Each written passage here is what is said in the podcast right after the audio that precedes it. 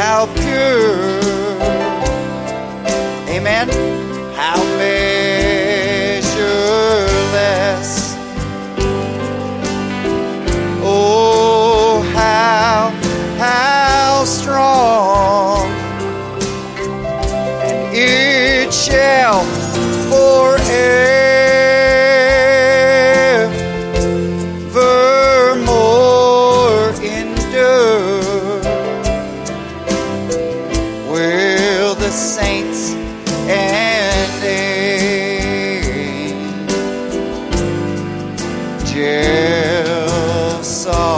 Sing the first verse. Would we of God,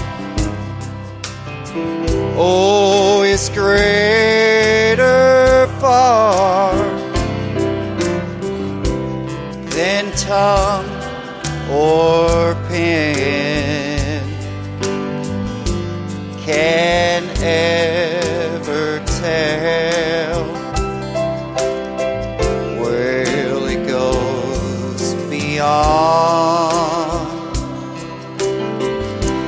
The highest star,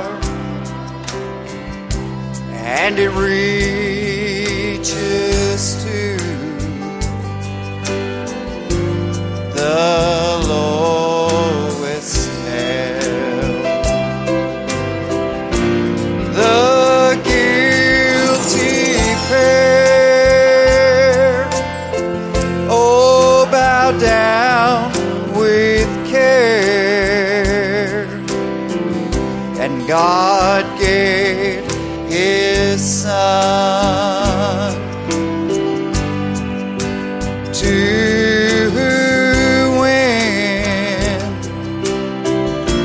his erring child. Oh, he reconciled and pardon from his sin. Hallelujah. Oh, love of God, yes, how rich, how pure, how measureless. How strong, oh, it shall forevermore endure. The saints and angels song. This is my favorite verse. Well, could we with Eve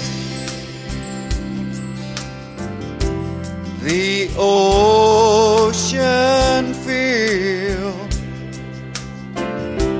and were the scribes of scarchment made,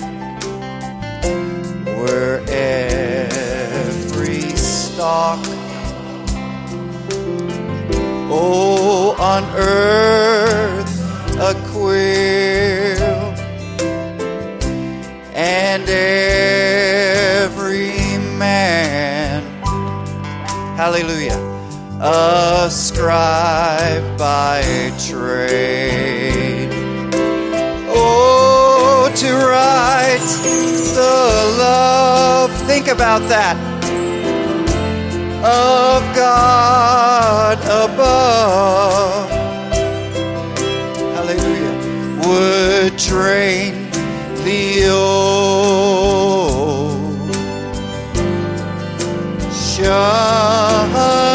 dry, oh, nor could the scroll contain the whole hallelujah. Though stretched from sky to sky. Oh, love of God, how rich, how pure, how measureless,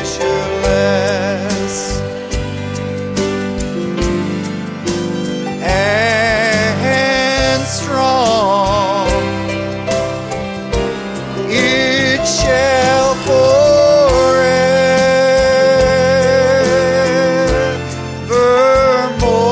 endure. The saints and angels song. Let's sing the chorus one more time. Oh, love of God, yes, how rich, how pure, how measureless, and strong, oh, it shall forevermore endure. The saints and angels song. Will I cast all my cares upon you, and I lay all of my burdens down at your feet. And any time that I don't know just what to do, I will cast all my cares upon you. Sing it one more time. Yes, I cast all my cares upon you, and I lay all of my burdens down at your feet. And any time that I don't know just what to do, I will cast all my cares upon you. Amen. Can you just continue to play that, Brother Keith? I'm thankful there's somewhere we can go to cast our cares. Amen? Because I have cares. I don't know if anybody else has them, but I have them. And I'm thankful that there's somewhere that I can go to. Amen, this morning. Just want to welcome each and every one of you to the service. This morning we're going to go to the Lord in prayer and open the service. I'm going to ask Brother Jason Ashdown if he'll come and take these prayer requests before the Lord and just open the service here. We want to continue to remember the drums. It's good news what Brother Barry sent in the update about Brother Drum and how he's doing and what the news the doctors have given back to him. So that's great, but we just want to continue to remember him and both of them actually in prayer. We miss them this morning. We want to remember Sister Kim Ward is not feeling well. Little Miles Coffey is not feeling well. We want to remember our Brother Earl Munch, who's having issues with his shoulder. The Lord would touch him. We want to continue to remember the Reynolds in place prayer. It's great to have Brother Johnny back at home. But we just want to remember him in prayer that the Lord will continue to heal him after that surgery, and to give Sister Doris a lot of strength. She's taking care of him. We also want to continue to remember our Sister Mary Smith in prayer. Tuesday, she's going to the pain center where they give her shots to help her with her pain. She's been going to the chiropractor, and that's been helping her a lot, but we just want to continue to remember her in prayer.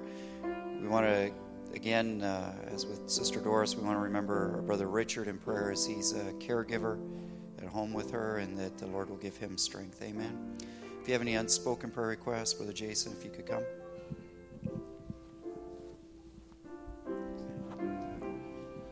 Amen. Let's bow our heads. Lord, I'm so thankful this morning. I have a place that I can come to, lay my burdens, Lord, at your feet, Lord. And Lord, I'm so thankful, Lord, this morning that I'm gathered with a bunch of saints, bunch of believers, Lord, that have come in unity, Lord, in agreement, Father, that you are the same yesterday, today, and forever. Lord, your word has never changed. Today it's the same as it was back 2,000 years ago. Lord, by your stripes we are healed. Lord, all you asked of us is just to ask in my name, believing, and we would have anything we ask for. And Lord, I'm so thankful to hear the testimonies amongst this little assembly. Lord, how you've been moving, how you're still showing us today that you are alive and well.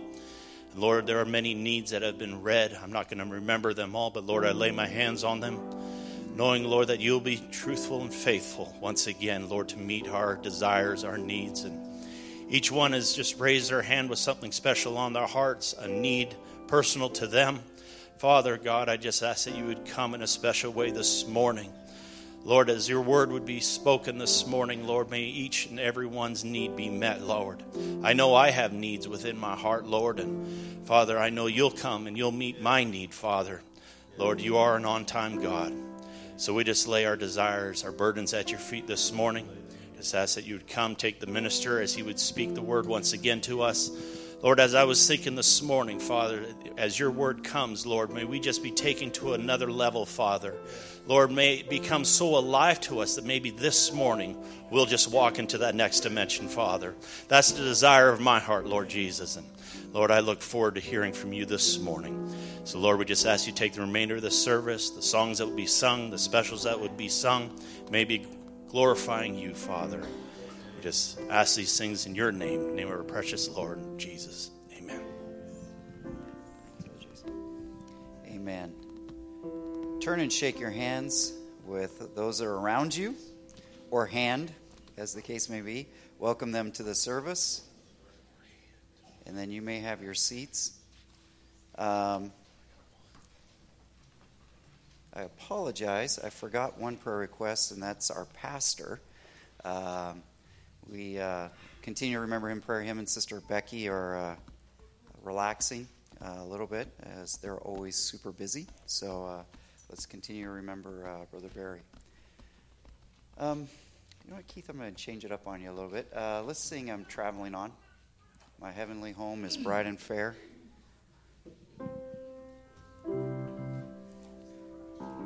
My heavenly home is bright and fair. I feel like traveling on.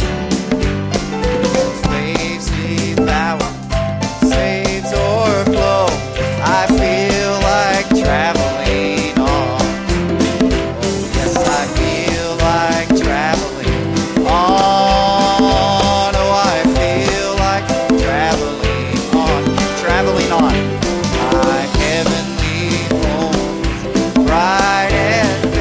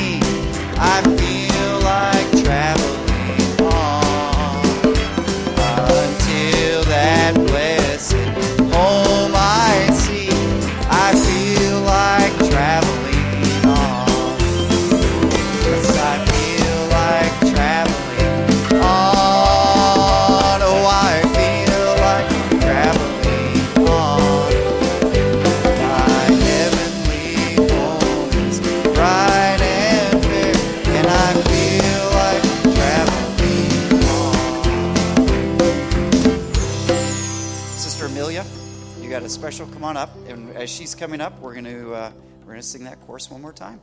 And then Brother Noah, you can come up right after Sister Amelia.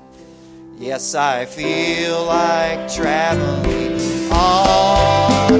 Yes, I feel like traveling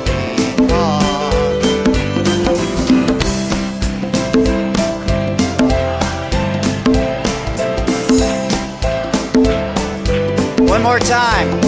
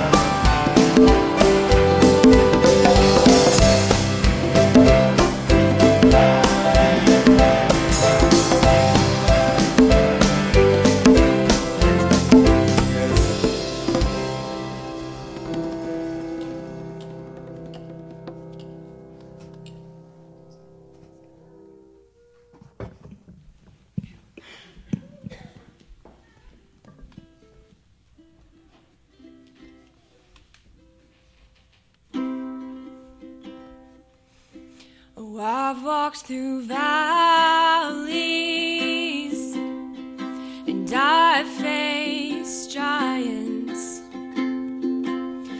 but all along I would have failed if it weren't for you. I've seen oceans part, and I've seen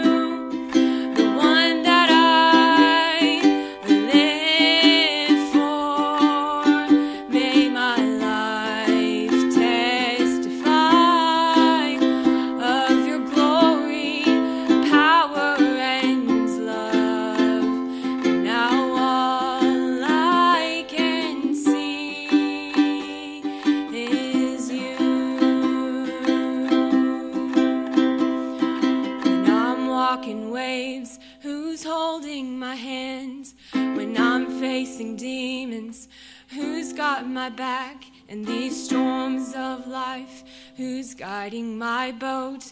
You're over it all. You're in control of my past and present and future, God. Oh, you've got it all, whether I do or not.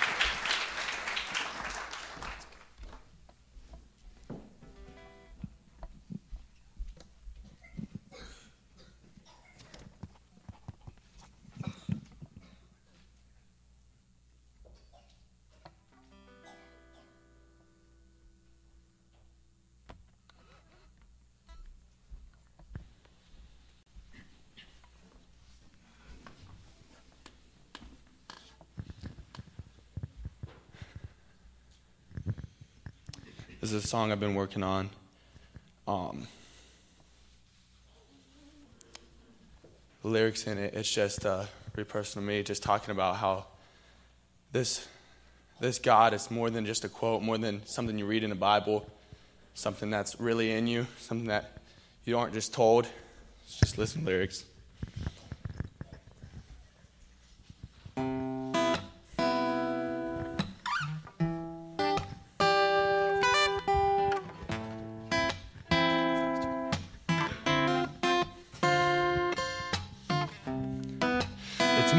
Just a quote, more than something you read.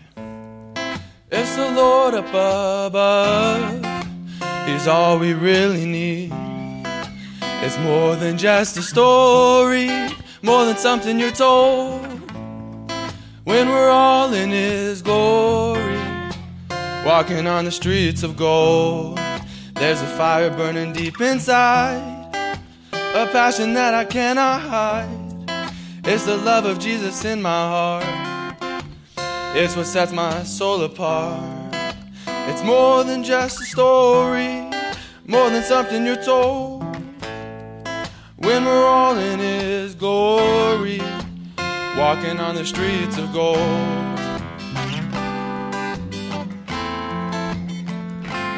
And I just want to say, because I've got the Lord in my life, it's a beautiful day. And I'm so glad I know the Lord walks by my side everywhere that I go. The Lord counts all of your tears. His thoughts for you outnumber the stars. He'll take away healing all your fears. He's closing up all of your scars. When I stumble and when I fall, you're the only one who hears my call. You lift me up and set me free. It's your grace that covers me.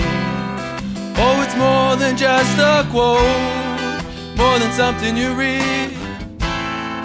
It's the Lord above us. He's all we really need. It's more than just a story, more than something you're told. When we're all in His glory, walking on the streets of gold.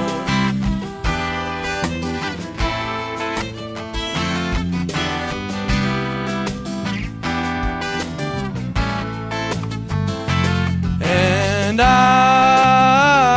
just want to say, oh, because I've got the Lord in my life, it's a beautiful day. Oh, I'm so glad I know the Lord walks by my side everywhere that I go. 'Cause it's more than just a quote, more than something you read. It's the Lord up above. He's all we really need. It's more than just a story, more than something you're told. When we're all in His glory, walking on the streets of gold.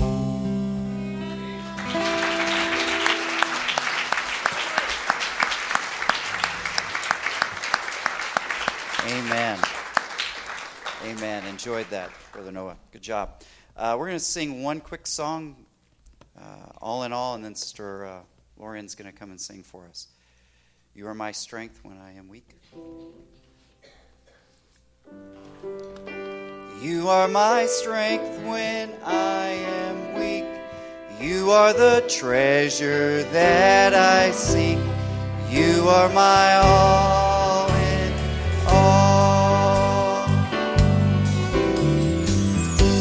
Seeking you as a precious jewel, Lord, to give up I'd be a fool. You are my all in all. Jesus, Lamb of God, worthy is your name.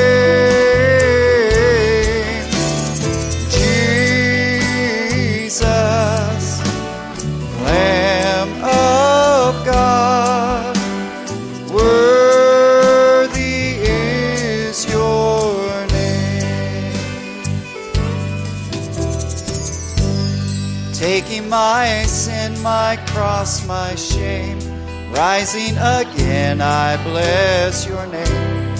You are my all in all. And when I fall down, you pick me up. When I am dry, you fill my cup. Amen. You are my all in all. Jesus, Lamb of God, worthy is your name. Jesus, Lamb of God, worthy is your name. One more time.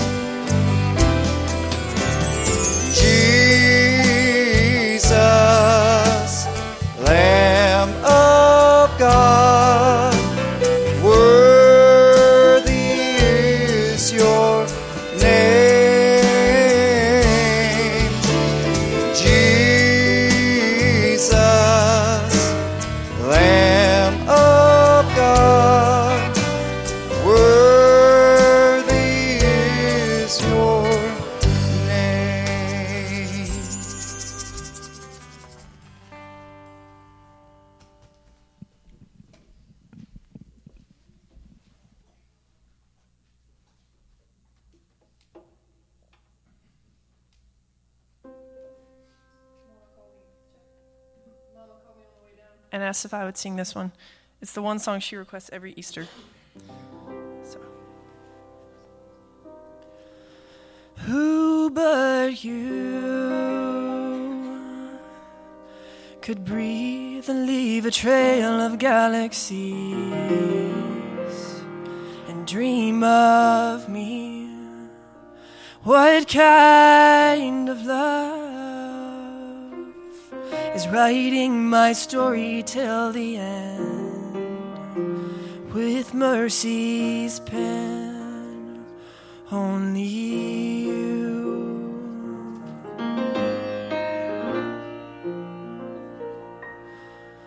And what kind of king would choose to wear a crown that bleeds and scars to win my heart?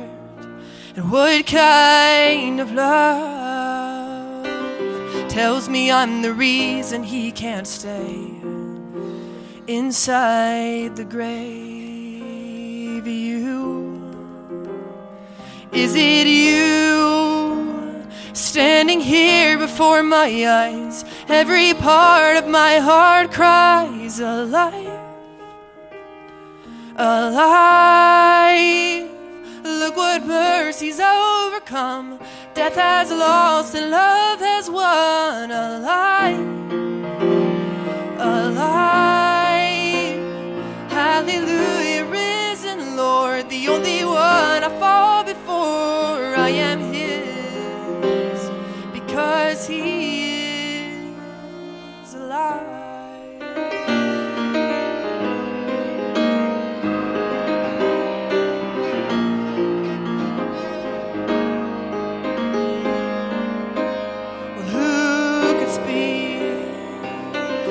Send the demons back from where they came with just one name. And what other heart would let itself be broken every time till he healed mine? You, only you could turn my darkness into dawn, running right into your arms. Alive, alive, look what mercy's overcome.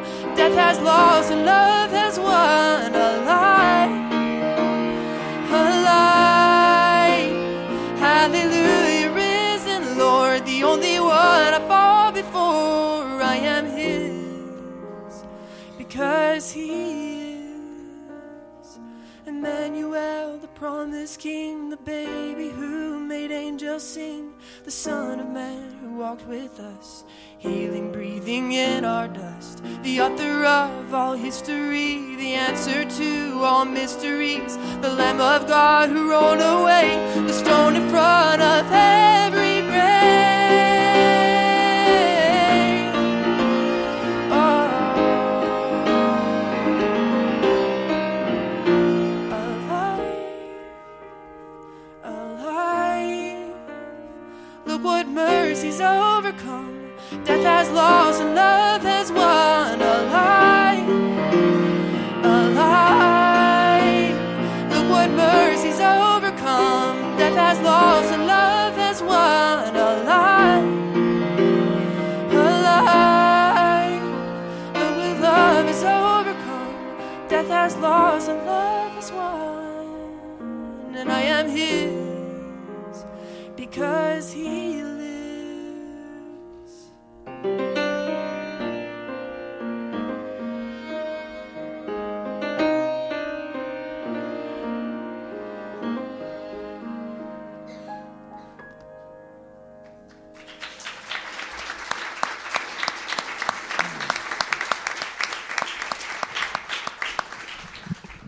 Amen. So thankful for young people. Amen. That turn their gift over to the Lord. Let's stand. We're going to ask our ushers to come at this time. And then we're going to get ready to have Brother Diggs come out. Brother Diggs is no stranger here. Feels like he's one of the family. So we're excited to hear him this morning. Amen. Brother Jeff, if you could ask the blessing on the offering. Lord Jesus, Father, we thank you for this day that you give us. Lord, Father, we thank you, Lord, for letting us be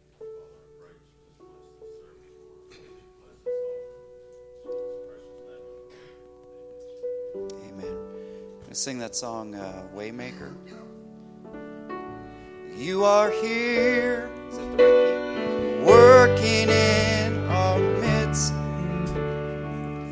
I worship you.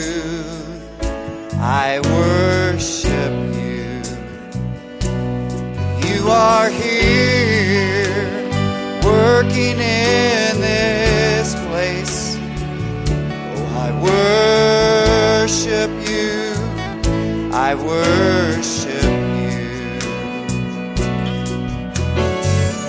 Waymaker, miracle worker, promise keeper, light in the darkness, my God, that is who you are. One more time.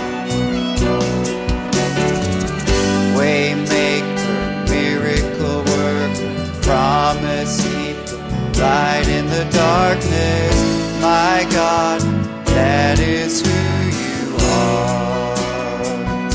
You are here, touching every heart.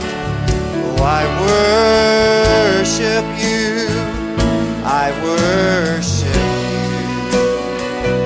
You are here, healing every heart. I worship you. I worship you. Why? Waymaker, miracle worker, promise keeper, light in the darkness, my God, that is who you are. Waymaker, miracle worker, promise keeper, light in the darkness, my God, that is who.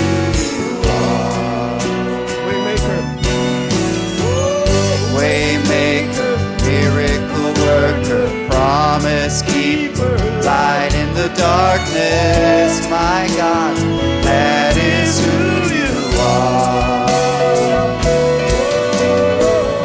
Waymaker, miracle worker, promise keeper, light in the darkness, my God, that is who.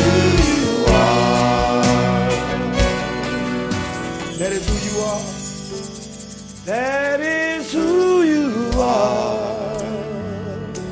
Why don't you give God a wave offering? That is who you are. That is who you are. That is who you are.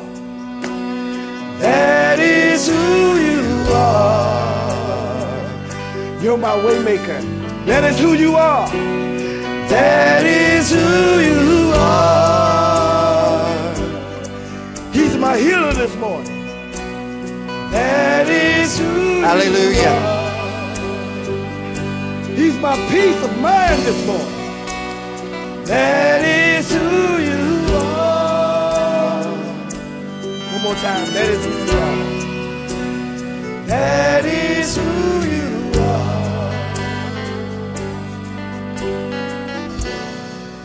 you are. Amen. Praise the Lord. Is he your all in all this morning? You know, I think sometimes we sing songs and we just sing them. But there's a meaning to it. There's a meaning to God being a waymaker, a miracle worker, a promise keeper. Light in my darkness. Because there's no darkness in him. So he's the light in our darkness. Hallelujah. But in all of our darkness, he's a waymaker. Hallelujah. Amen. A promise keeper. How many believe that? Amen. It's good to be in the house of God today. We thank God for his mercy and his grace. And we certainly appreciate your pastor. Amen. I've known Brother Barry a long time, and I've always appreciated him. You know, just the man of God he is. Appreciate him and his family. Amen. Like I said, I've been around a long time. I just looked at Luke this morning. I was thinking, man, I remember when he was a little kid. Now he's grown up and married and all these things. And, you know, God's been good to us. Amen. Amen. So, and again, I was at the fellowship yesterday. I remember when none of that was there, when Brother Barry wasn't even the pastor of this church, when it was just 8 people here, holding on, believing for a pastor. Now look around. You see what God can do when a stable ministry comes? When a stable, God-called ministry comes, it gives the people joy in their heart. Amen. So we definitely thank God for Brother Barry. Amen. And y'all let him get his rest. Leave all the problems until you get back. Amen. Don't send no texts. Don't send no emails, nothing. Just let him rest. Amen. Let him enjoy him and his wife. Amen. We just appreciate them so much. Amen. We love all you guys. Let's just pray. Amen. And get into the word of God today. Can you play that softly? Amen. That is who you are. Lord Jesus, Father, you're such a good God. Lord, and we love you and we appreciate just the merits of your grace, Lord, knowing that it's nothing we've done. But, Lord, you saw fit before the foundation of the world to include us into God's economy. And now that we're here, Lord, we want to make it known, Lord, that we're your children. And we want to make our calling and election sure, Lord. We don't just want to be religious or just good church members of knowing that you sent the prophet. But, Lord, we don't just want to be hearers of the word. We want to be doers of the word. Lord, for we know if we can do the word, the only way we can do it is because it's in us. And you placed it in us before the foundation of the world. So, Lord, we pray that this morning, Lord, that all flesh will get out the way and you have the total preeminence, Lord, from the front door to the back door. Lord, from our heads to our toes, Lord, that you consume us, Lord. Lord, you take over every individual, Lord. And, Lord, let the word, Lord, reflect and contact that of our soul. And not just in our heads, Lord, but let it go to the soul of that man or that woman, Lord. And let it operate and do that in which you sent it out for, because you said your word will not return unto you void. But it will accomplish that which you sent it out for, Lord. And, Lord, we just pray, Lord, that the hand of forgiveness and grace will continuously be upon our lives. For as Paul said, we come up short, we fall daily. Lord, we do things, Lord, that are not pleasing to you, but we thank you for being the God of a second chance.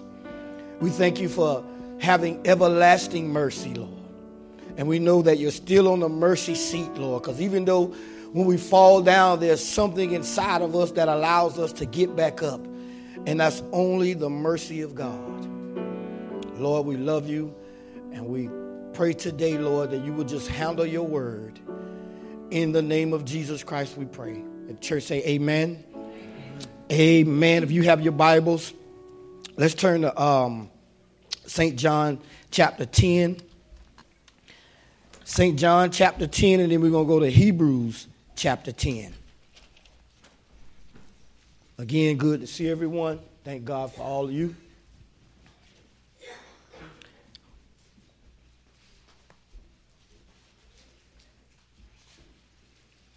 St. John chapter 10, let's start reading at verse 6.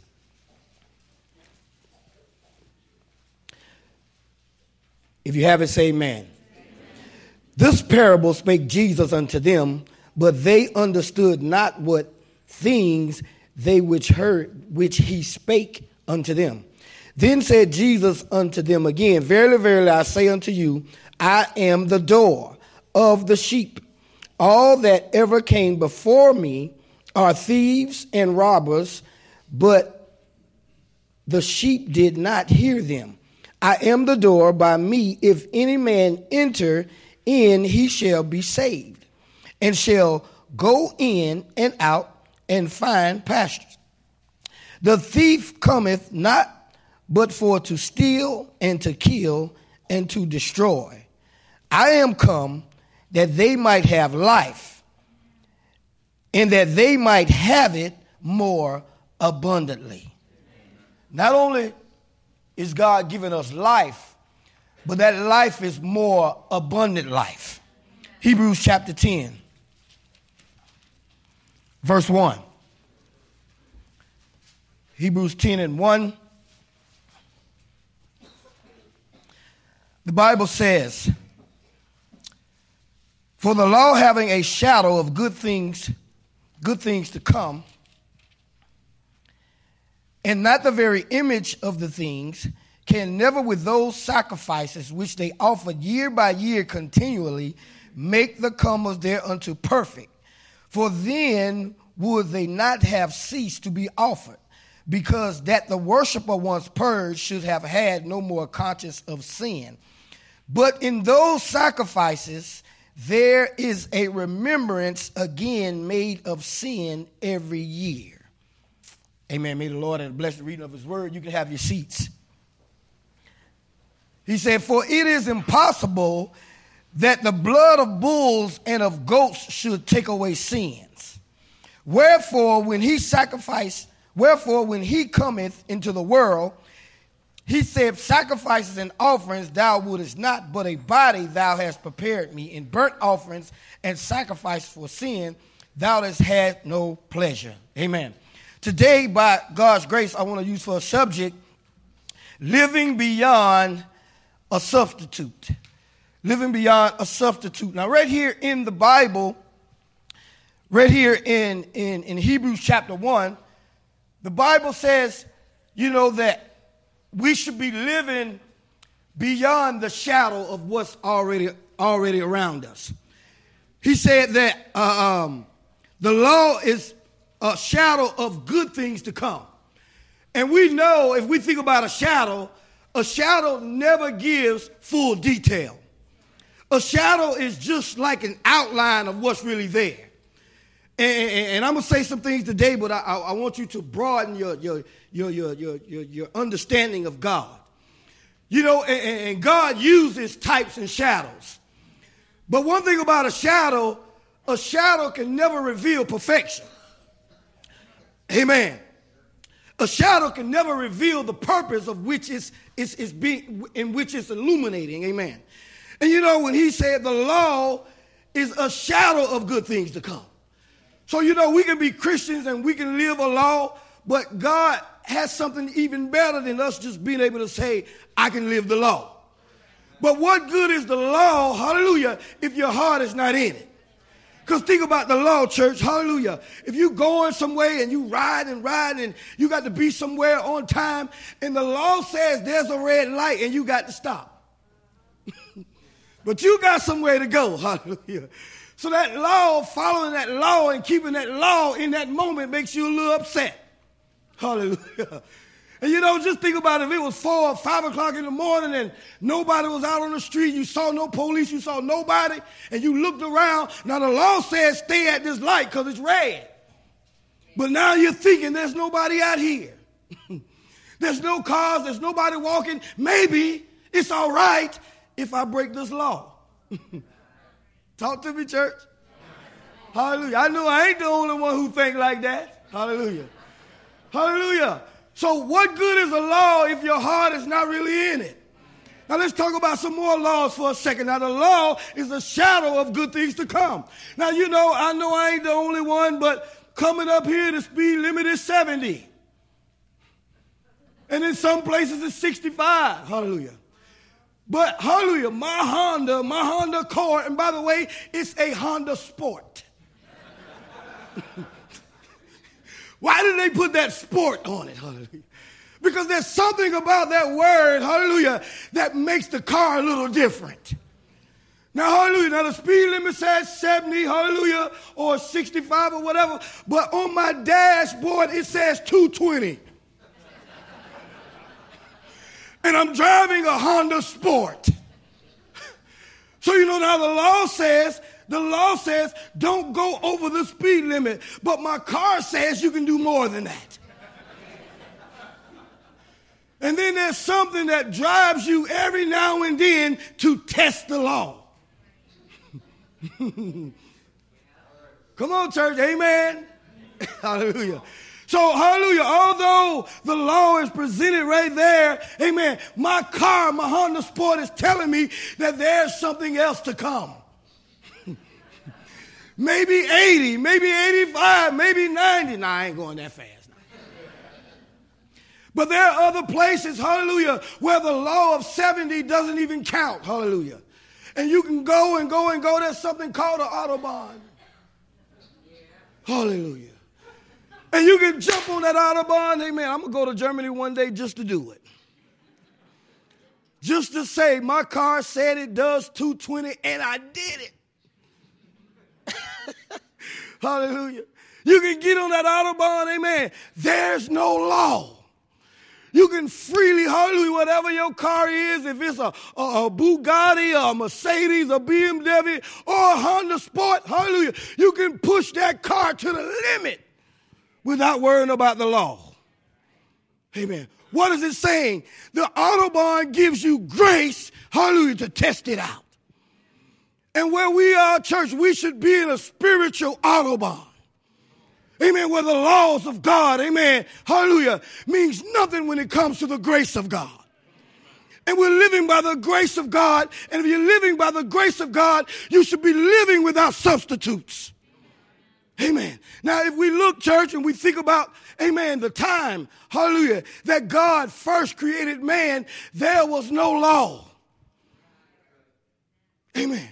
When God created Adam and Eve, there was no law. Amen. They were living with him and they obeyed his word. They listened to God. They didn't have a place of reasoning in their minds.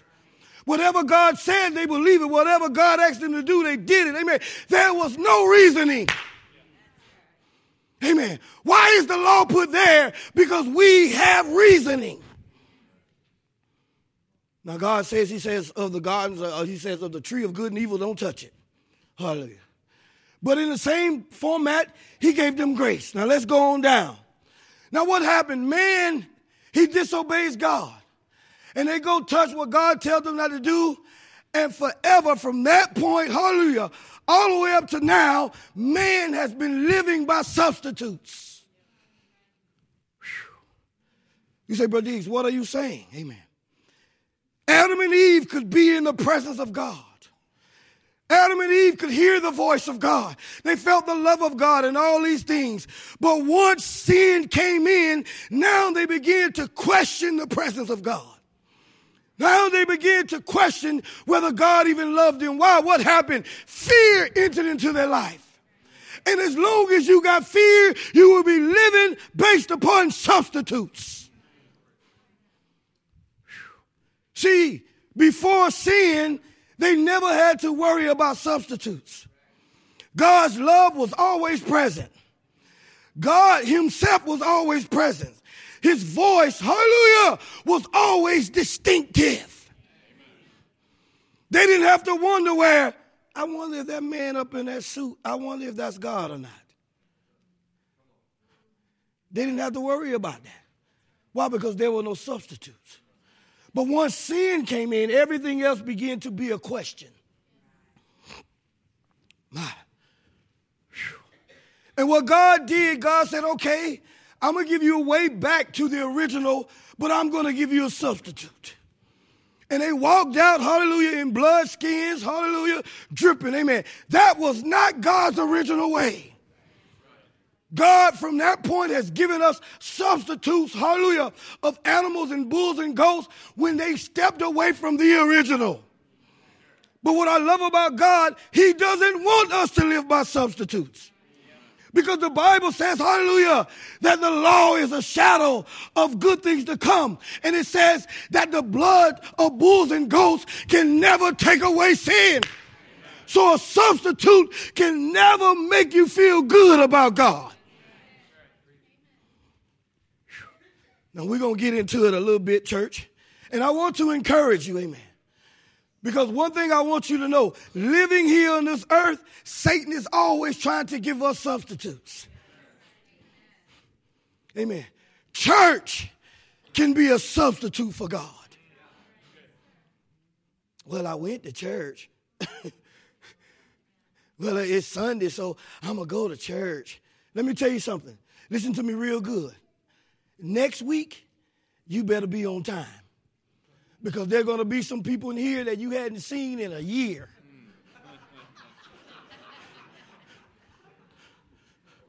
Why? Because they've made Easter a substitute. when the resurrection should be a part of your daily life. Hallelujah. Every Easter has become a substitute for the resurrection in man's life. But for those of us who are saved, for those of us who are living by the word of God, we experience the resurrection every morning we get up. We experience the resurrection every day we go to work, and our lives are a testimony. We experience the resurrection when our family looks at us and they calls us Christians. Not just when we put on a nice suit and a nice dress and a nice hat, and we may say, hey, today's Easter. Every day is Easter for me. Amen. Hallelujah. But they've made, and look at the substitute. The substitute could be so ridiculous.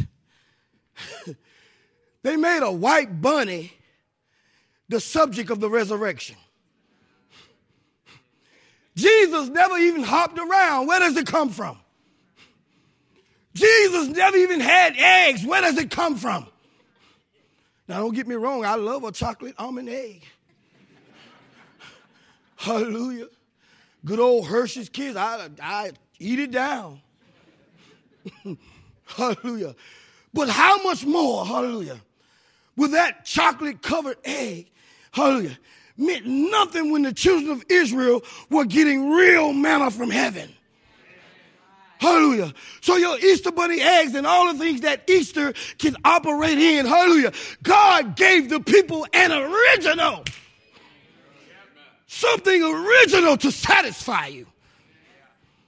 But now the substitutes are in place, and hallelujah, if you're not careful, you'll be thankful for the substitute when there's something God wants you to move into. And a lot of times, substitutes really don't get the respect they deserve. Hallelujah. I'm going to talk to the young people for a second. For those of you who are in school, when the substitute teacher comes, what happened? Man just doing his work, and all of a sudden, who did that? You just treat the sub like he ain't nobody. Come on, young people. Amen. The sub come. You ain't even in your regular assigned seat. The teacher may have left a seating chart. Hallelujah. And you sitting in Annabelle's seat. Why? Because the substitute really doesn't get the respect. And you know what that sub does? That sub, hallelujah, all it does is lay out the plans of the original teacher. The sub doesn't even have structure from his own self. His whole structure, his own plan is coming from the original teacher. Hallelujah. So the blood of bulls and goats, hallelujah, was not God's original way, but it came from the original teacher as a substitute. Hallelujah. But we, hallelujah, shouldn't fall in love with the substitute. We can't wait for the original teacher to get back. And you know why I didn't like substitutes? Hallelujah, because after a year or maybe so many months of, hallelujah, Sister Nadia teaching the teacher my name. Is it Kidri? Is it Kadrod? Is it Kareel? No, it's Kadri. Substitute comes in. Kidri. I'm tired of this. I don't know who she talking to. It got so bad to I just stopped even answering the roll. And the students would say, it's Kadri. Hallelujah. But the original teacher, hallelujah, we spent time together, so they began to know me. They begin to understand how to pronounce my name. Hallelujah. And church, let me tell you something. He knows your name. Hallelujah. God knows who you are. No matter where you sit, he'll tell you, hey, Aaron, I want you to get back in your seat. Hallelujah. You don't belong back there in the back with the hard-headed kids. I need you up front as an example. And young people, we know, hallelujah, the baddest kids ride the back of the bus. I was one of those kids. Hallelujah. But church, we don't want to live by substitutes. Substitutes are here, but God wants us to go beyond the substitute. There's nothing wrong with a substitute. Hallelujah. But let's take it for what it is. Amen. Now, the blood of bulls and goats were there as substitutes, but God made sure we couldn't fall in love with it. You know why? Because, hallelujah, the Bible says after the offering of that substitute, that bull or that goat, there still was a remembrance of sin. Whew. So the substitute could never really set you free. It was just there as a shadow for something else to come. Hallelujah. That would be the original. And as that substitute by year and year, hallelujah, would be offered and that substitute under the law, that substitute under the law could take away your sins for that year. Hallelujah. But when the new year came in, those sins were right there. Why? Because that substitute couldn't produce a change. Oh! Hallelujah. That's why we're free from Baptist doctrine, because it couldn't produce a change. That's why we're free from Catholic doctrine, because it couldn't produce a change. That's why we're free from Pentecostal doctrine, because it could never produce a change. So God sent his original word, woo, to take away the substitute, so that we can live beyond just doctrines and we enter into a life. Hallelujah. Glory. Let's make it known. The message of the hour is not about a doctrine. It's about a revealed life, the life of Christ. And you notice he always took it a step higher every time. Amen. You know, hallelujah, it made, hallelujah, the just living by faith a shadow. It was a shadow. The just living by faith in Luther's day was just a shadow of what was to come. Hallelujah. You say, why? Because, hallelujah, when our message came, hallelujah, it stripped away, hallelujah, the shadow, and it said you could have perfect faith. Hallelujah. Not only were you living it, but you're speaking it. Woo! Hallelujah. Hallelujah. So the things of the shadow could never really produce, hallelujah, the fullness of what was to come. Amen. But you had to keep living and keep living, hallelujah. And even the saints of Luther and Wesley and Pentecost, all of that was just a shadow of what was to come. Hallelujah. If I could say it like this, Luther's church was a shadow. Hallelujah. Wesley's church was a shadow. Hallelujah. Seymour's church was a shadow of what? You and I. Amen. Woo! Hallelujah. Oh, my. Y'all better cut this out. I'm going to be shouting up here in a little bit. Hallelujah.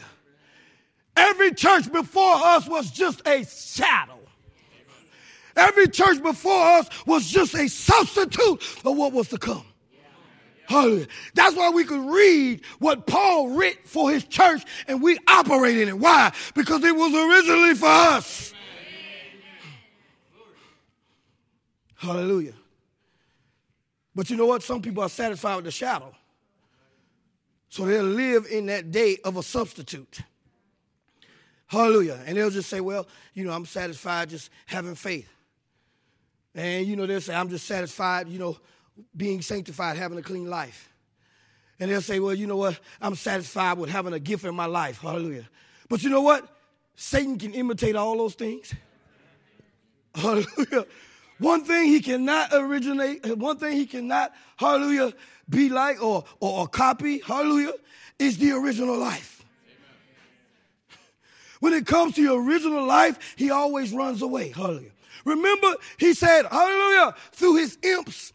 Amen. Satan has a team. There's Satan as the general, the devil, and then he has imps, hallelujah. Other fallen angels, amen. Hallelujah. The Bible says he drew a third of the angels, hallelujah. That's his team. But you know what, church? Think about it, hallelujah. God's team, hallelujah, is so much greater. Because we're not operating on a level, hallelujah, where we're missing something.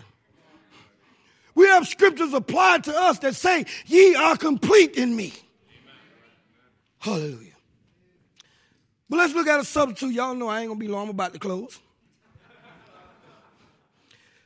Sometimes a substitute has some of the real in it. Hallelujah. But you may not even recognize what that substitute is doing to you because it has some of the real in it. Hallelujah.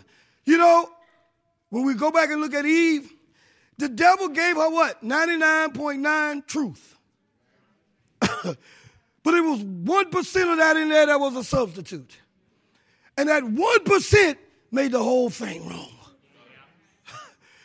That 1% made the whole thing no good for Eve or Adam. All right. We had a real good time yesterday. You know, well, I got there round the food and a little bit of cornhole. You know, but you think about it, young people were just having a good time and everything. But I noticed a lot of them was walking around craving the substitute. You said, Brother Diggs, what was it?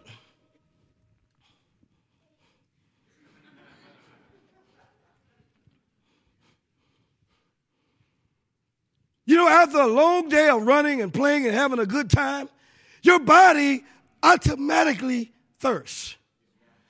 It automatically craves something to satisfy, hallelujah, that drink. But you know what? Hallelujah. Because this tastes good. Ooh, sometimes I'll drink one every now and then because it gives me, like my old grandma used to say, it gives me a good burp.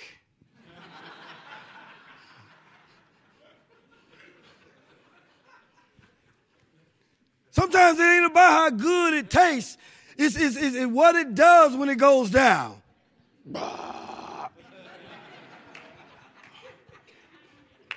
You know, when you start getting a little bit older, you need some assistance. When you were young, you wasn't worried about how you could eat and eat and go down, everything good and push out. As you get older, you need some help. Because it don't go down as smooth anymore. So now the substitute is helping you do what you could do when you were younger. But when you think about this right here, church, this is Coca-Cola, all right? And you know, at last youth meeting, the kids were laughing at me because I don't pronunciate things all the way. I say Coca-Cola. I know it's Coca-Cola. But this is a Coca-Cola, right? Just think about it. You couldn't even make this without the original. You couldn't even make this without water because that's what your body needs to quench your thirst. But what Satan has done, he's created a substitute that we like more, that we like better when we're thirsty. Hallelujah. And what he does, he says, okay, what you really need, hallelujah, I'm going to take that and I'm going to hybrid it with something. And make you think it's doing what it's supposed to do when it's really not. Amen. You know what a lot of this will do to you? Because it has acid in it. It'll start to make your stomach push out a little bit. Brothers, you want to get rid of that?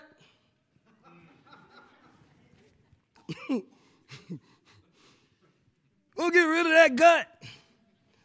Stop putting acid in your body. Because your body, hallelujah, originally wasn't made to intake this. This is a substitute, hallelujah. And a substitute is not built to digest. Oh, my. Oh. A substitute, hallelujah, is not made, hallelujah, to replenish your body. That's why you put this in there and it stays. Then it starts to have an effect. And as you put more and more of it, hallelujah, it produces something called diabetes. All because it tastes good. But keep in mind, Satan is so slick, you couldn't have this without the original, H2O.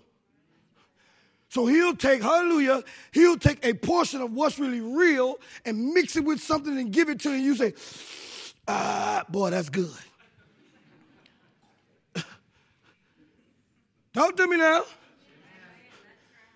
But in this, you got fruit toast, soup toast, glucose, and every other kind of toast. I ain't condemning you soda drinkers. I ain't condemning you. Because like I say, I need a good burk every now and then. Hallelujah. But I thank God, when I got in yesterday, I asked Peter, me and Peter was talking about what's to drink, and he took me over there and showed me these little small Cokes, and I said, praise God. Because I've gotten to the place where I would, hallelujah, because I'm a little bit more mature now, I would rather drink 7 ounces than 20 ounces. Amen. Thank you, sister. Hallelujah. Because you can have a little bit, hallelujah, and it'll do what it's supposed to do. But you know what we do? We go overboard. We go overboard with the substitute, hallelujah. You say, Brother Diggs, where you going? Hallelujah. God sent prophets as substitutes. He didn't bring them here to be worshiped. Amen. Hallelujah. He gave us a Moses, hallelujah. He gave us, hallelujah, a Noah and different prophets of the day. He gave us kings like King David, mighty men, but he never sent those men to be worshiped. Amen. He never sent those men to take his place. Woo! But he sent those men as a shadow to show what was coming. That's why David could be a man after God's very own heart. Why? He was just a substitute of the real king. Hallelujah. You say, Brother Diggs, what are you talking about? Keep in mind, I'm going to put this up here so you can see it. You think about this. You can never have this unless you got this. But look at this can of how much other stuff. I can't read it all because it's so small. They put it in fine print, all the poison. And you can't even see it. And it ain't even real water. It's carbonated water. It ain't spring water. It's carbonated water. So it ain't even real H2O. Ooh, it's a substitute. I know what's going to happen when y'all get ready to go out here and get that Coca-Cola for lunch. You're going to think about it different. Give me a sweet tea. You need this to make your sweet tea. If you're not drinking water, whatever you drink, it got to have some of this in it. So every substitute, hallelujah, in some kind of way, it has to come back for a thirst for God. Amen. Hallelujah. Something that God created. Hallelujah. And you think about the natural things that we may thirst. Maybe we was in the world, we smoked, we drank, we partied, we gambled. The prophet of God said all of that was really a perverted thirst for God. You think about the things you do right now and you say, it makes me happy. Young people, you think about the things you may do on social media and you say, it makes me happy. No, your social media is really a substitute for fellowship with the saints of God. Amen. Hallelujah. Because the Bible says, as we see the day approaching, we ought to fellowship the more. So social media is a perversion. It's a substitute for fellowship. Hallelujah. Let's go to Luke. Luke chapter 24. Luke 24. Everybody all right? If you ain't, let me help you out a little bit. I'm about to close.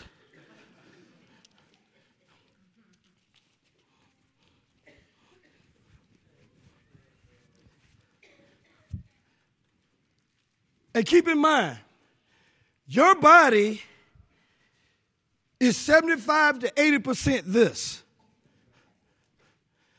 But what if you put 75 to 80% of this in it? What are you doing? You're slowly killing yourself.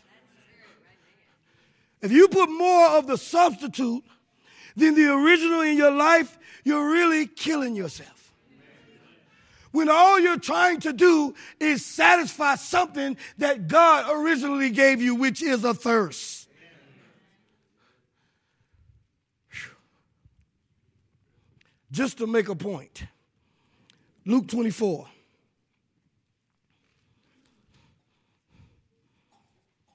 Luke 24,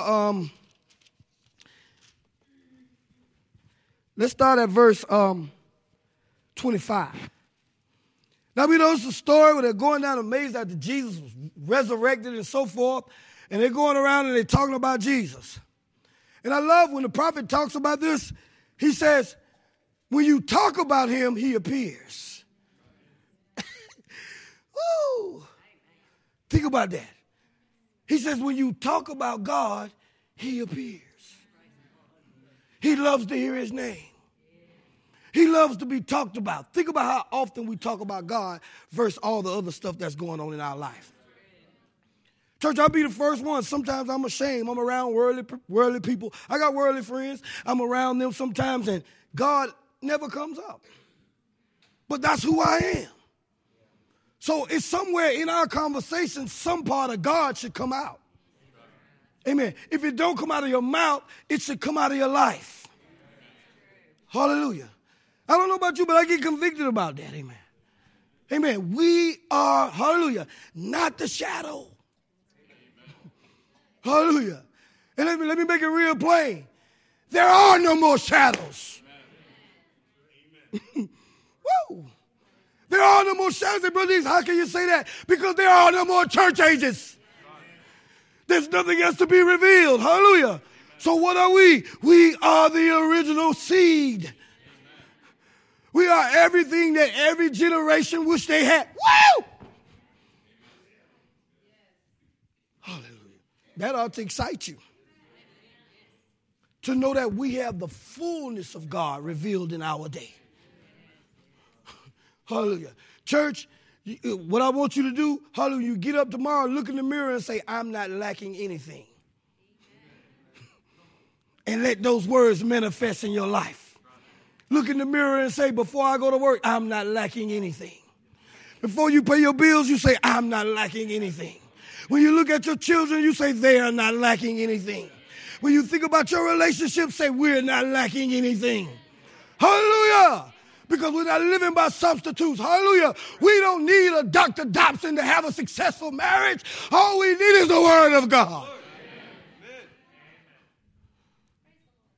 Amen. Hallelujah. I say Luke. Luke chapter 24, verse 25. He says, you know, they were talking about Jesus. Back up to verse 24. He says, and a certain of them which were with us went to the sepulchre and found it even so as the woman had said, but him they saw not. Church, they said him he saw not. If they believe what he said, they will know he was risen.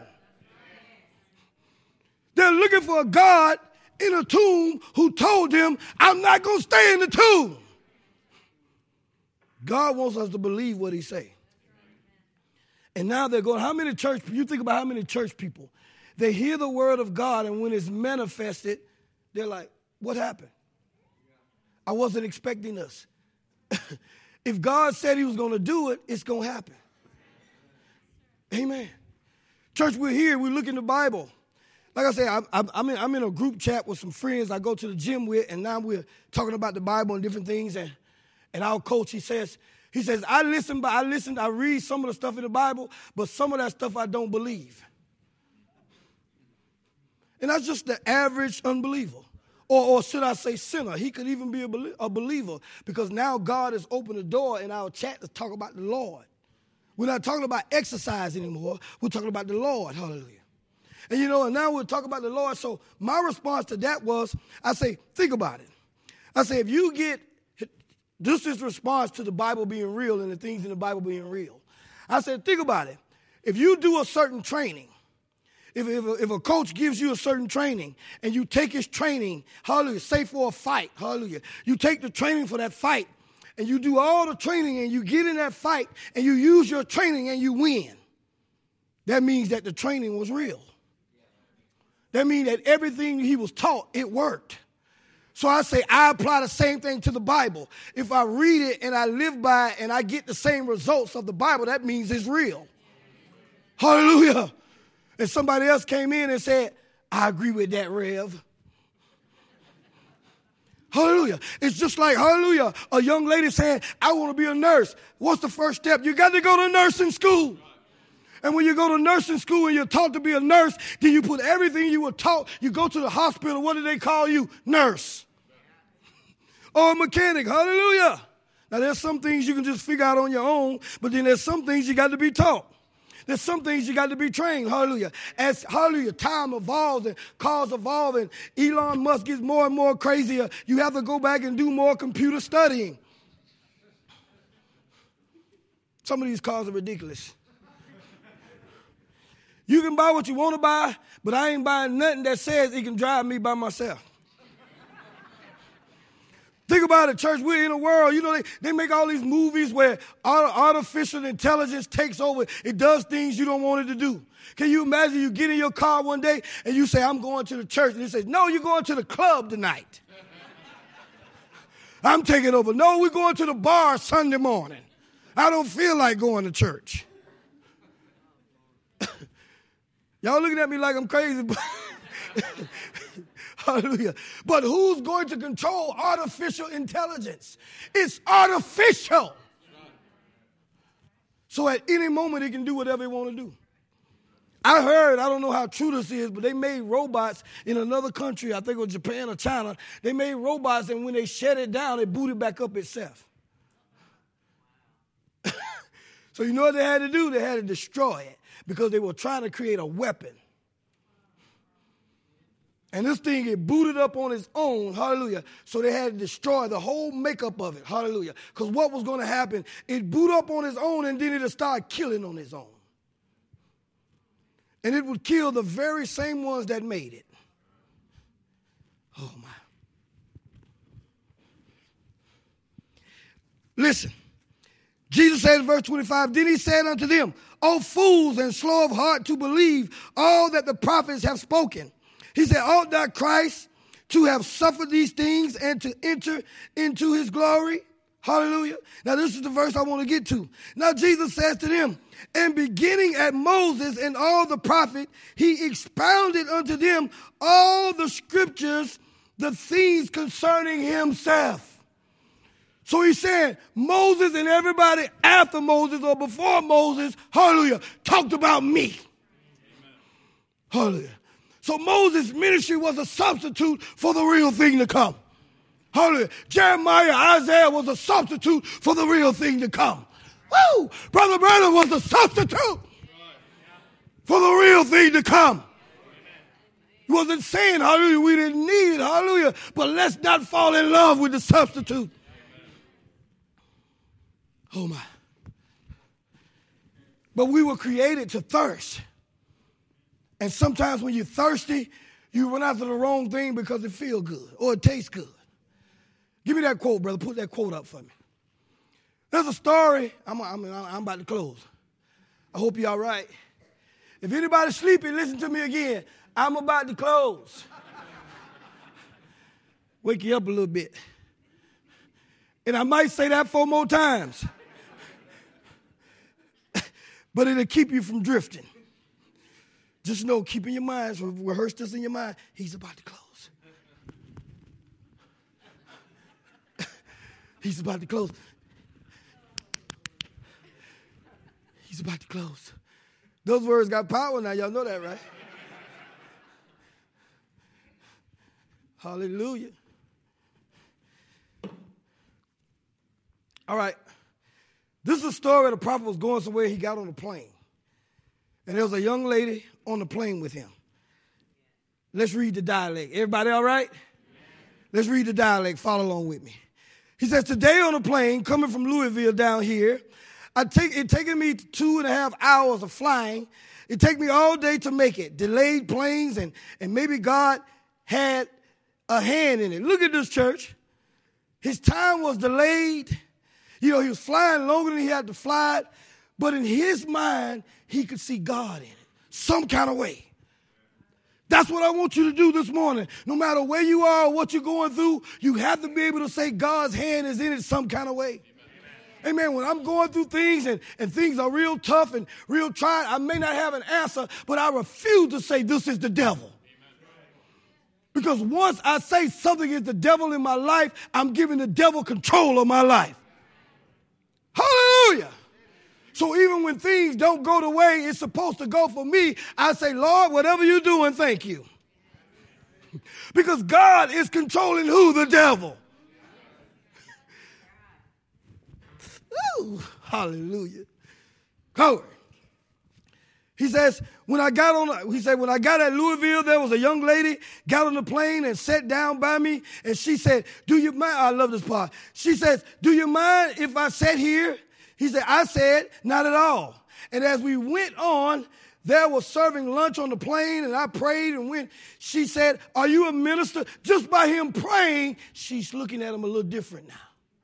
Because he blessed his food. You know what's so strange? You go to a restaurant, you as a family, you sit there and bow your head, and people be looking at you like, what you doing? I'm praying. All the pesticides and all the stuff y'all put in this food for it to get here on my plate. You think I ain't going to bless it? You better bless it. Them steroids going to make you look like Arnold Schwarzenegger. Hallelujah. Think about it, church. Look at our kids. Look how fast they grow. Look at how their frames are more wide and sturdier than we were. What is it? It's the food. And the very food we're eating is killing us. Why? Because they're putting substitutes in it. They put preservatives in it to keep it a long time. Hallelujah. And what does that do? That preservative is in you when you eat it. Get this man out of here. I ain't going to even be able to have a good lunch.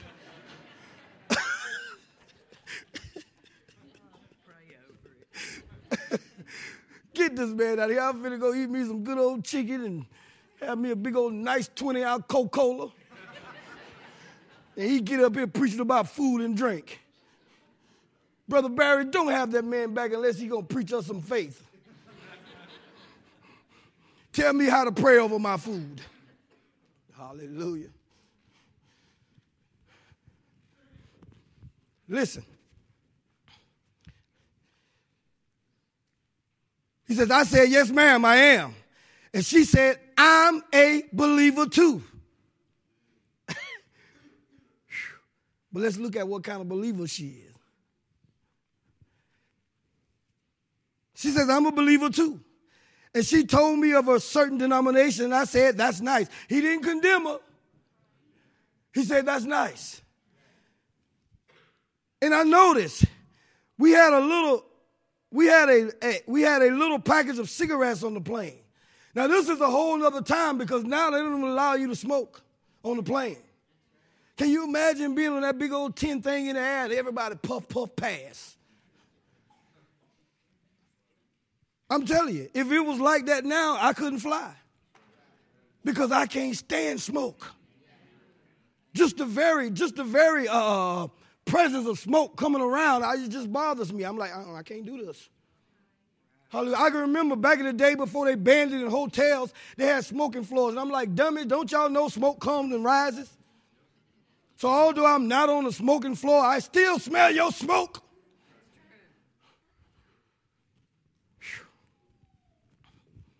But he says they passed out little cigarettes packages on the plane.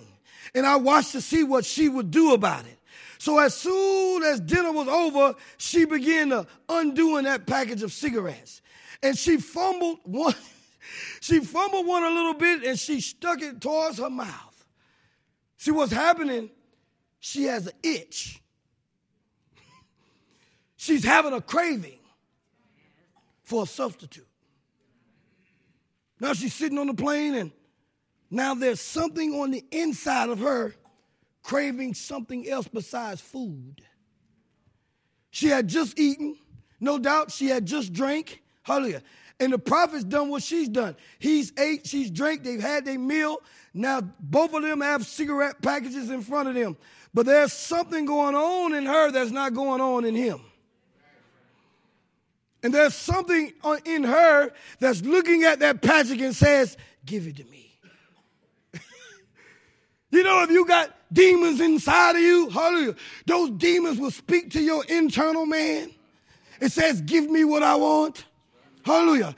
That's why cigarettes is a nicotine demon. You wasn't, hallelujah, originally created, hallelujah, to crave nicotine. What is it? It's a substitute. Amen. You wasn't created, hallelujah, to crave alcohol. It's a substitute. You weren't created to, hallelujah, to crave dance halls and parties and all these things. It's a substitute for the joy of the Lord. Amen. Yeah, dancing comes from God. Ain't get too many amens on that one. Well, I'm sorry to tell you, when we get to heaven, y'all gonna see me shake it up.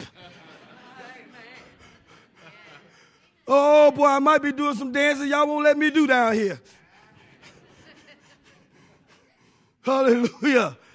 And I love how the prophet of God says, you know, for those of you who say, Brother Diggs, it's just not my nature. The prophet of God say, dancing is a sign of victory. Amen. You say, Brother Diggs, that's just emotion. Well, I'll give you another quote. The prophet of God says, when the presence of God comes, it brings an emotion. So it's what you do, hallelujah, when God comes. Will you take the substitute or will you take the original way? Because David danced. Why did he dance? It wasn't because of the smoking and drinking. It wasn't because of the alcohol. It was because of the revelation of God. He knew, how he said, once the ark comes back into our presence again, we will never lose the battle. Hallelujah. So as the ark was, it was on the way, church. It hadn't even got back yet. And David saw it afar off, and David started to dance. Woo! Do you look at the promise of your blessings like that? Hallelujah. He said, you're blessed and not cursed. You ought to be dancing before the blessing comes. Hallelujah. You might say, Brother Diggs, I'm a little sick in my body, but the Bible says, by his stripes you're healed. Until the healing is manifest, you ought to be dancing because it's on the way. If God said it, it's going to happen if you can believe it.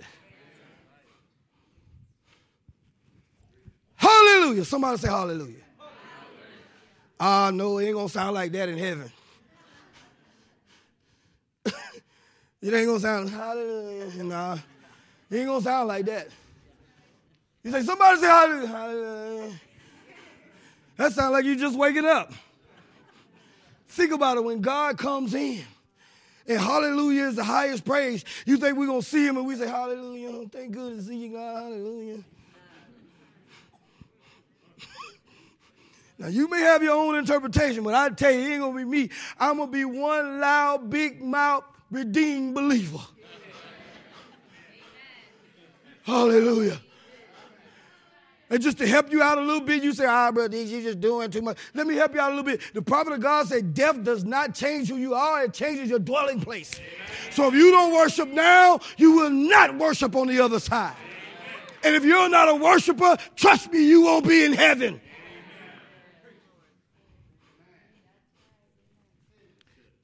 Yeah. I done been accused of trying to excite the people. Hallelujah. But I'm all right with that, hallelujah. I'd rather excite the people than have the people that, man, when are we going to get out of here? This service is just so dead.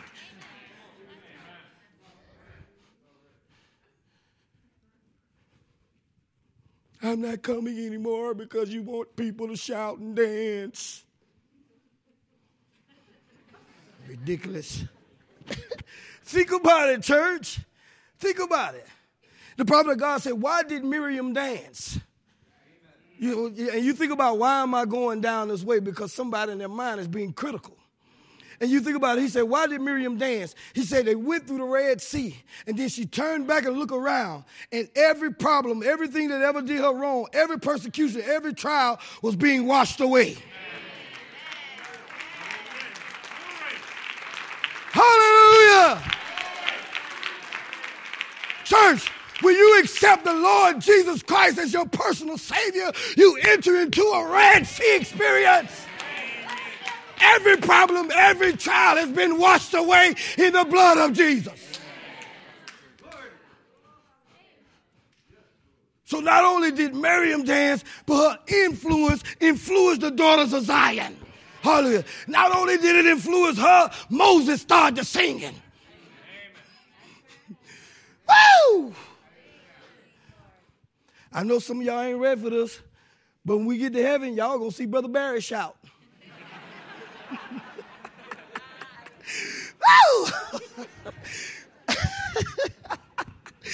Oh, my.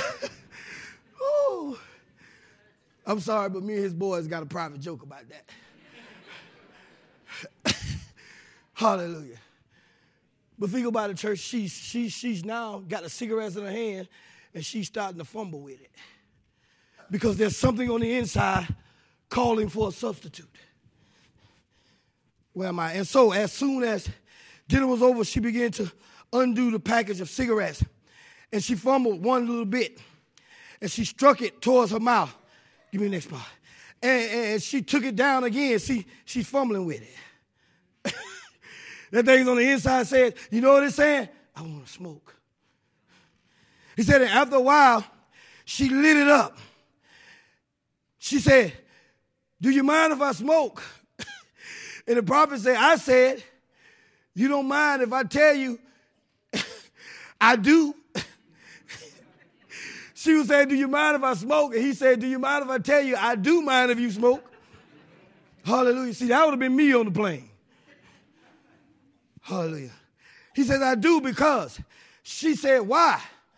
I said, I can't understand why a nice lady with a personality that you got would have to do a thing like that. She said, now listen to this, church. I want you to think about what I'm talking about. Living beyond a substitute. She says, look, he said, I can't understand why you would do a thing like that. And he said, when we got to do the thing like that, she said, oh, I get satisfaction out of it. And that's what the enemy is doing with the substitutes in our life. We're getting temporary satisfaction out of it. But it's not the original. He said, that's only a substitutionary satisfaction.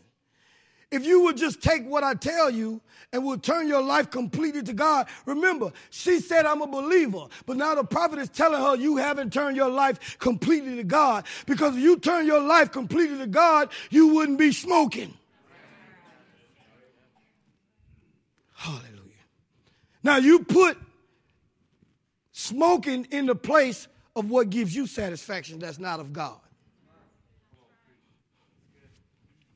And let's be honest with ourselves. We all have substitutes. They come in different names. They got names like the NFL. They got names like Netflix. They got names like Hulu. Satisfaction. They got names like our jobs. Some of us just love to go to work because we think about how much money we're going to make. Woo, 6 figures, baby. That's just a substitute. You say, I can't wait to go out so I can get in the movie and I can dance, I can make a TikTok video. Ooh, da, da. That's just a substitute. Real joy is the joy of the Lord. Think about being in church, dancing, having a good time, and walking out not feeling condemned. You say, boy, I shouted the house down. I danced out my shoes. And nobody complained. You say, Brother Diggs, what you talking about? I know what I'm talking about. I done been to the club and then danced and partied down. And I done left the club. Walking out, wondering who see me. I hope none of the believers see me out here tonight. Do it again, party, have a good time, walk out. Still going to church. This is a young guy still going to church. Come out, looking around. Hope nobody don't see me. I'm at the Purple Rain sound. Walking out, looking around. Oh, boy. And then one day, God spoke to me. I'm walking out the club, looking around for the believers. Hope nobody don't see me. And then God speaks in my spirit. Fool, ain't no believers at no club. You the only dummy here.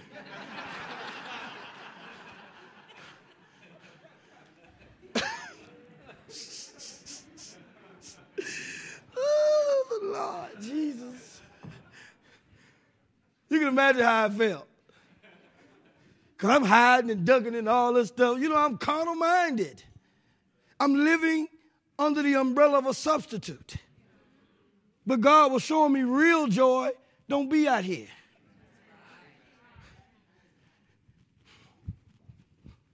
And I say that now. For those of you who go in places and you wondering who the believer's going to see, you go to a beach and all kind of other crazy stuff is going on. Ain't no believers out there. You ain't got to look for none of us. We ain't out there. It's just you and your conscience. That's who you're looking for, your conscience.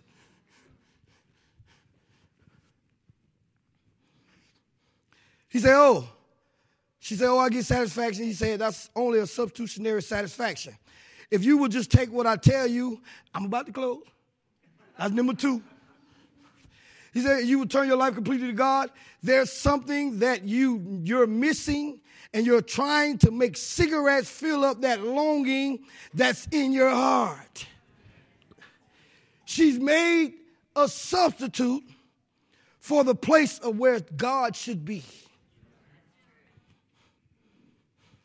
He said, give you a false satisfaction, which will soon give you cancer or degrade your body. I was reading, it said Coca-Cola is responsible for pancreatic cancer. And we know what cancer is. Cancer is no more than just bad cells, damaged cells. So you mean to tell me I can drink something that could damage my cells? And all I am is just thirsty. But the effects of all the other ingredients, what does it do? It harms the good life inside of you. That's why, it's true you should do all things in moderation. Now when you go out here, you leave, go eat your lunch. Don't worry about me. Go ahead and drink your Coca-Cola or your Sun Drop. Or your Mountain Dew. Hallelujah. I'm going to tell you, this is real funny. I was in Africa. This is years ago. I was in Africa. Me and a brother. He'd been over in America for a long time. Brother Aaron, he'd been here a long time. He's from Nigeria. And we're in Nigeria, and the sun is beaming. And, man, he's sweating like a bullhog. I mean, he's sweating. I'm sweating. But it ain't bothered me as much because I'm from Carolina. Columbia is one of the hottest places on the planet. I see y'all shaking y'all head, man. We don't get the breeze you guys get up here. It gets real toasty down there. The humidity is crazy. But it's all right. I like it. We're in Nigeria, and, the temperature, it was hot, but it wasn't that bad to me. So we were going up the mountains and all these things, and he looked at me. He was pouring his sweat. He was a little bit older. He was pouring his sweat. He's like, ooh. Oh, Brother Diggs, oh, I need me a Mountain Dew. And I'm thinking, no, bro, you need some water. You know about Dew. Mountain Dew going to make you pass out here. You're like, Brother Diggs, what are you talking about? That Mountain Dew will not replenish his strength. So why put things in your life that's not going to replenish your strength? Hallelujah. The substitute left too long will not replenish your strength. Amen. Oh, my. Listen. He said, there's cigarettes that fill that longing in your heart. Give you a false satisfaction, which will soon give you cancer or degrade your body, and you'll be gone. And I said, now, this is the clincher. We're about to close. Number three. He said, I said, God made a person to thirst after him. So whatever's in your life that's giving you joy outside of God, that doesn't come back to God, it's just a false thirst. Amen. A false fulfillment of that thirst. The thirst is real. You're just giving it a false fulfillment. He says, and then, if they do not accept that, then the devil gives them a false conception of pleasure. Woo! Catch it. What is she using as a false conception of pleasure? Cigarettes. And now, people use cigarettes, drugs, marijuana, acid, all these other things. False conception of pleasure. Young girls will go watch Beyonce videos to feel beautiful, and they get in the mirror and they be... And it's just a false conception of pleasure. It ain't going to make you, it ain't going to fill the void of God. Young men will go on the court and they'll put a basketball in their hand and they'll get up to the three-pointer line and they'll say, Kobe, or they'll say, Steph. A false conception of pleasure. To be that or to want to be that and that only is just a false conception of pleasure. And you take any other thing in your life that doesn't come or reflect God, it's just a false conception of pleasure. Hallelujah. You can come here, hallelujah, sit in church and walk out the same way and say church was good. It was just a false conception of pleasure. If you don't walk out of here with something to apply to your life that you can live, you miss the whole message. You say, but I went to church. And we know we do this all the time. We and parents, we do this to our kids. We tell them, say, what was service about? And you know what they say? You know what they say? They're going to give you the title. And when I say, no, I ain't tell you. I asked you what the title was. Tell me what he talked about. Get something out of it. And don't be fooled. Some of these kids are really, really paying attention. Hallelujah. He said it's a false conception of pleasure. You know, people go to clubs and people do all these other things that they say they get joy out of. But what is it? It's something they're put in place of God. Because God gave us a thirst, which is a holy thirst. And we put natural things or carnal things in front of that holy thirst, trying to satisfy, which produces a false conception of pleasure, which will only slowly walk us down to death. Listen. He says a false conception of pleasure, and they try to satisfy it with the things of the world. She made about 2 draws of puffs of cigarettes, and she said, I'm 22 years old. She said, I'm engaged. My boyfriend is 31, and said he told me I've been overseas for 3 months, and he begged me to stop smoking. He begged me to smoke no more, and she said, this is the first time that I have smoked. Missed the plane, and she said, sir, I take this promise now. She put the cigarette out.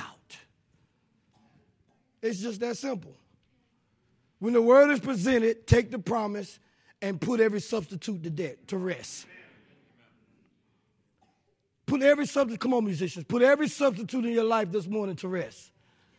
And say, God, I want the original. I want real joy. Amen. Real joy can't be bought. Hallelujah. Real joy can't be taken away. Hallelujah.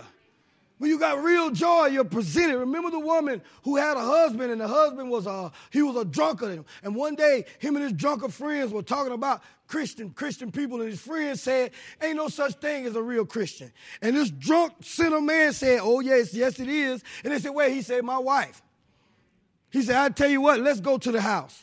I'll show you. They said, well, show us. So they went to the house, and all of them act like they were drunk. And she cooked some food, not only for her husband, but she cooked some for his friends. And he knocked all the food over. I'm sick of this. Don't give me no food. How does he carry on? See, she didn't have a substitute in her life. She cleaned up the mess. She cleaned up the mess, went back in the kitchen, started singing and preparing more food. And that drunk man looked at his friends. He said, see, she got something real. I told you she was a Christian. And she said, that woman, hallelujah, because she had something real, she led those men to God. Hallelujah. Think about it. It wasn't her taking him to church. It wasn't her, hallelujah, giving him a sermon of the pastor. It was just her living a life of conviction in front of him and his friends. Hallelujah. You want to see your loved one saved? Live a life of conviction in front of them. And let God do the rest. Let God do the rest. There are many other things that we could share about substitutes in the scripture. But remember, every man before Christ was just a substitute. Hallelujah. And even after Christ. Amen. I'm standing here this morning. as a vessel, but I'm just a substitute. The real, hallelujah, presence of God, voice of God is here to commune with you. When you leave this place, it won't be you and Brother Diggs, it'll be you and God. Hallelujah. So let's look for the realness of God in our lives. Let's put every substitute to rest, because the substitute can never make the worshiper pure. It could never make the worshiper whole. So that's why Jesus took away the blood of bulls and goats, and he came and became the perfect sacrifice, because he knew his life could take away every, hallelujah, unclean desire, could take away everything that would harm us, could take away everything that would beset us and give us something real. That's what the resurrection of Jesus Christ has done. It's given us something real. Hallelujah. How many believe it this morning? Amen. Here I am to worship. Here I am to bow down. Here I am to say, Lord my God, you're altogether lovely, altogether worthy. Altogether wonderful to me. Here I am to worship and to bow down. Say that you're my God. You're altogether lovely, altogether.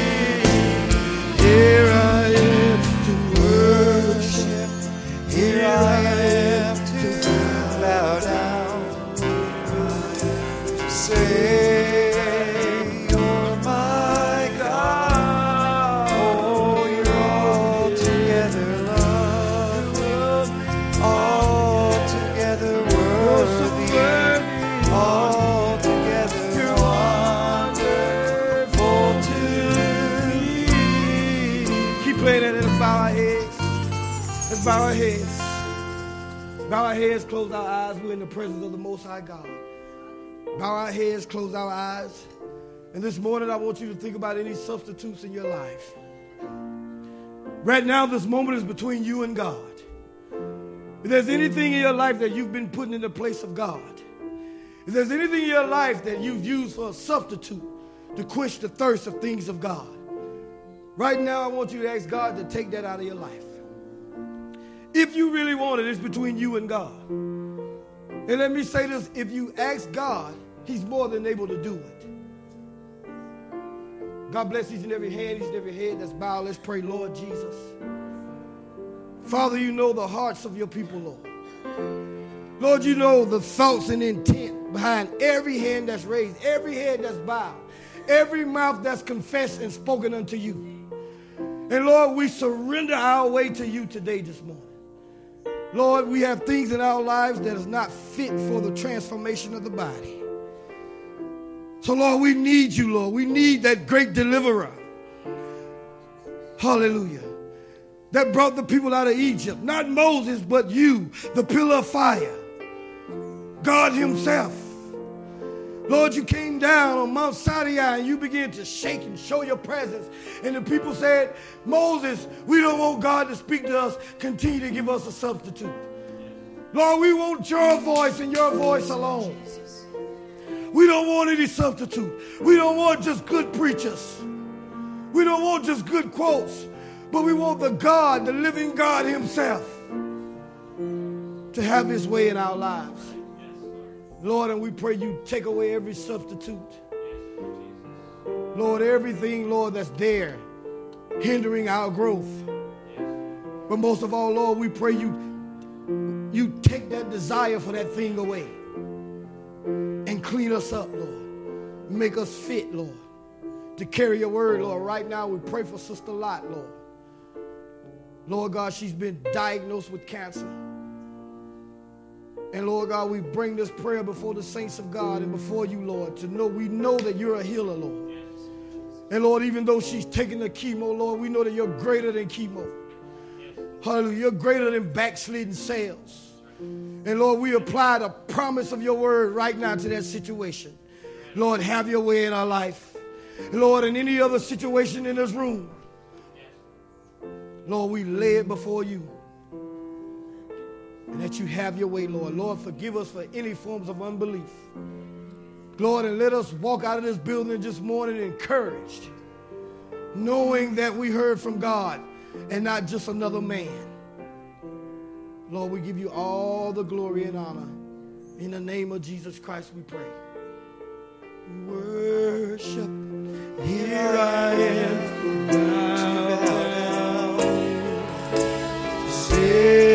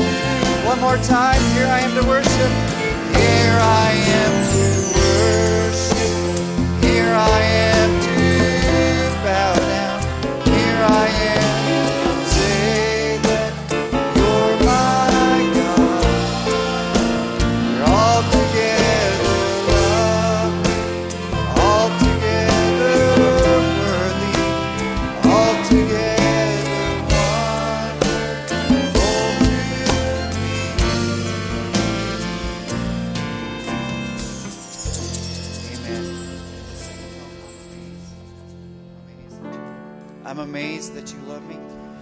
I'm sometimes amazed he loves me. Amen. When I think of when I'm putting substitutions in my life, amen. I left it in my at the bench, but my phone can be a substitution sometimes for me. Things are going good. It's easy for me to scroll, easy to check all those work emails. It's easy to do something else. Amen. We all have substitutions. Amen. I'm so thankful for that. I really enjoyed that this morning. I'm amazed he loves me. I'm amazed that you love me. Hallelujah. Oh, I'm amazed how you care. Well, through your precious blood, I found pardon. Oh, and my sins are washed. They're all washed away. Oh, my sins are washed away. No one knew how alone I was feeling, and the emptiness I tried so hard to hide. Though I laughed and said my life was mine without you, I was covering up the secret tears I cried. And then one day someone told me, hallelujah, and the love you showed on a hill called Calvary.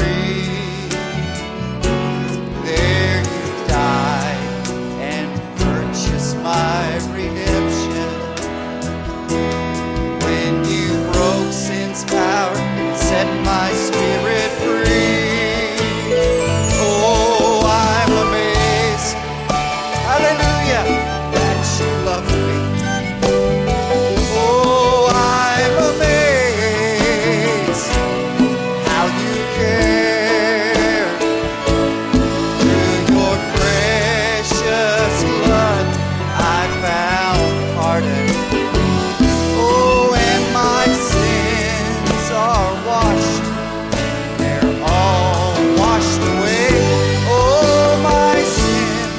They're all washed away. Oh, my sins are washed away. Yes, it's true. There have been days when I have failed you. Lord, you know the many times I've gone astray. Oh, but I've learned your love is stronger than my weakness, and your ear is open every time I pray. Well, no one ever cared for me like you, Lord. Other friends could never be close to me. Hallelujah. I'm not afraid to face the problems of tomorrow. Thank you, Lord. Knowing you are everything I'll ever need. Well, I'm amazed that you love me. Hallelujah. I'm amazed how you care. Through your precious blood I found pardon, and my sins are washed. They're all washed away. Oh, my sins are washed away. I want to sing that second verse again. There's a part in there that says, Lord, your ear is always open to my prayer. And Brother Diggs started, he was talking just before he started ministering, he was talking about how the words mean something. We're not just here to sing, amen. We actually think about what we're worshiping when we're singing to the Lord. That's what we're saying to him. I am thankful no matter what is going in my life. or no matter how bad I feel, his ear is always open to our prayer. Amen. Let's sing that again. Yes, it's true, there have been days when I have failed you. Lord, you know the many times I've gone astray, but I've learned your love is stronger than my weakness. Amen. I pray no one else could ever care for me like you, Lord. Other friends could never be so close to me. Real, I'm not afraid to face the problems of tomorrow, knowing you are everything I'll ever need. I'm amazed that you love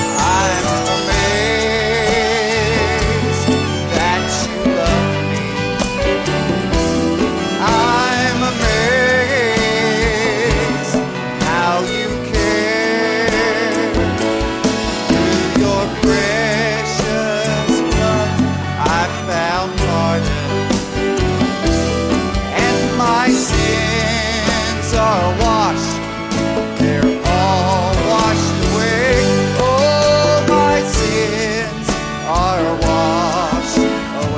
Time I'm amazed. Yes, I'm amazed that you love me. I'm amazed how you care. Through your precious blood, I found pardon, and my sins are washed. Hallelujah. Oh, my sins are washed away. Hallelujah. Amen. Amen. Amen. Let's sing that song, Greatest Decision. Loving Jesus. Falling in love, thank you. Bass player saved me out there. Appreciate that. Falling in love with Jesus. Amen. Falling in love with Jesus. Oh, falling in love with Jesus was the best thing ever done. In his arms I feel protected. Oh, in his arms never disconnected. Oh, in his arms I feel protected. And there's no place I'd rather be. Falling in love with Jesus.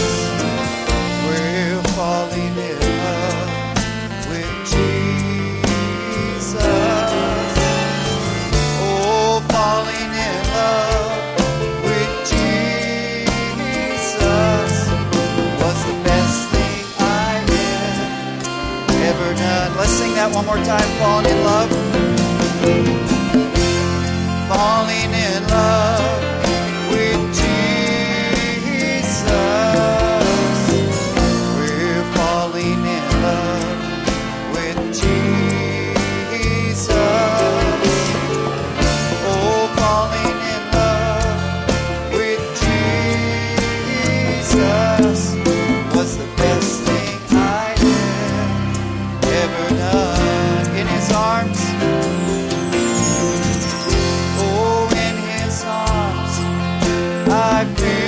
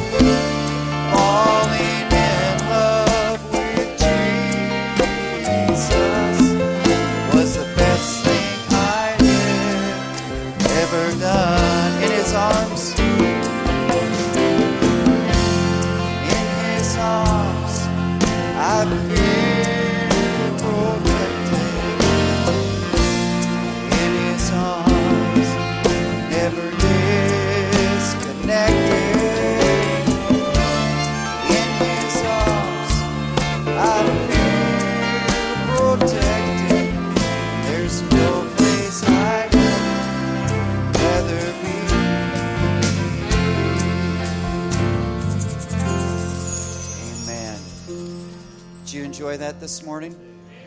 Amen. I really enjoyed it. Let's bow our heads. We're going to be dismissed. One quick announcement here. Children's choir practice is immediately after the service. That's between kids ages between 3 and 13. So immediately after the service, there'll be a choir practice. Let's bow our heads. Dear Heavenly Father, Lord Jesus, Lord, what can we say but thank you? Thank you, Lord, for your love for us. Thank you for your amazing grace. Thank you, Lord, for the blood, Lord, that covers our sins, Lord, that without you, there really would be no hope for us. We're so thankful, Lord, and Lord, we just ask, Lord, for your forgiveness, Lord, Lord, we want that Coca-Cola more than the regular H2O, Lord, that you, Lord Jesus, would help us, Father, to shake ourselves, Father, and to take the word and to realize, Lord, there is no substitute for the real thing, Lord Jesus. We need you. Yes. Lord, we just ask, Father, that you will be with us, Lord, during this week, Lord, bring us back Wednesday, Lord. We just ask a special blessing for our Brother Diggs, Lord. Lord, thank you for using him so mightily this morning, Lord. We just ask that you'll give him his strength back. We ask that you'll be with our pastor, Sister Becky. Lord, allow them just to relax a little, Father. Give them strength, Lord, and bring them back. Lord, you know how much we love them and we appreciate them so much. Bring them back. We ask it all in the name of the Lord Jesus Christ. Amen. Amen. Let's sing that as you're dismissed. I worship you. I worship you, Almighty God. Oh, there is none like you, and I worship you, O Prince of Peace. That is what I long to do, and I give you praise. You are my